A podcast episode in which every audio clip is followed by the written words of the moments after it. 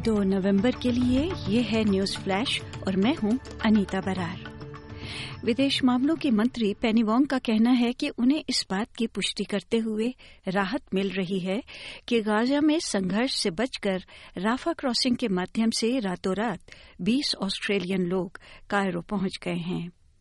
500 की प्रारंभिक सूची में से कम से कम 320 विदेशी नागरिक बुधवार यानी 31 अक्टूबर को मिस्र में दाखिल हुए, साथ ही दर्जनों गंभीर रूप से घायल गाजावासी भी। संयुक्त राष्ट्र महासचिव एंटोनिया गुतरेश का कहना है कि वो पिछले कुछ दिनों में गाजा में हिंसा की वृद्धि से स्तब्ध हैं और नागरिकों की हत्या की कड़ी निंदा करते हैं। ये ऐसे समय में आया है जब इसराइल और हमास के बीच संघर्ष जारी है। मंगलवार और बुधवार को इसराइली हवाई हमलों ने गाजा के जबालिया में घनी आबादी वाले शरणार्थी शिविर पर हमला किया। ग्रीन्स के नेता एडम ब्रेंट का कहना है कि अगर सरकार को उत्सर्जन में कमी के लक्ष्यों को पूरा करना है तो उसे नई कोयला और गैस परियोजनाओं को मंजूरी देना बंद करना होगा।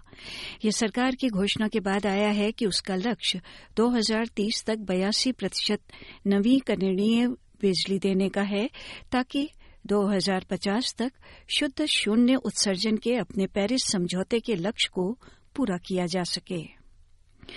कैंसर रोगियों के लिए देखभाल, परिणाम और सहायता में सुधार के उद्देश्य से एक नई राष्ट्रीय योजना शुरू की गई है। कैंसर ऑस्ट्रेलिया द्वारा विकसित ऑस्ट्रेलियाई कैंसर योजना से स्वदेशी और क्षेत्रीय ऑस्ट्रेलिया के लोगों के लिए परिणामों में सुधार होने और स्वास्थ्य देखभाल प्रणाली में प्रमुख कमियों को दूर करने की उम्मीद है। विक्टोरिया पुलिस ने पुष्टि की है कि एक 40 वर्षीय महिला को संदिग्ध मशरूम विषाक्तता की जाँच के तहत गिरफ़्तार किया गया है, जिससे तीन लोगों की मृत्यु हो गई थी। होमिसाइड स्क्वाड के जासूसों द्वारा एरन पेटरसन को साउथ गिप्सलैंड के लैंगोआगाथा में उनके घर पर आज सुबह गिरफ़्तार करने के बाद अभी तक कोई आरोप नहीं लगाया गया है।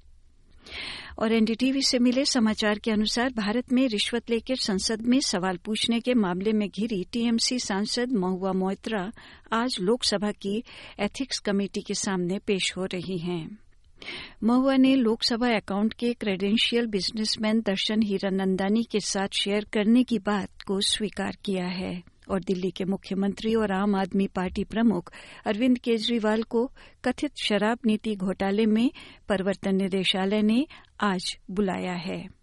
सीबीआई का मामला उत्पाद शुल्क नीति से तैयार करने में शराब कंपनियों की भागीदारी पर है, जिससे उन्हें 12 प्रतिशत का लाभ होता। दावा किया गया है कि एक शराब लॉबी ने रिश्वत दी थी।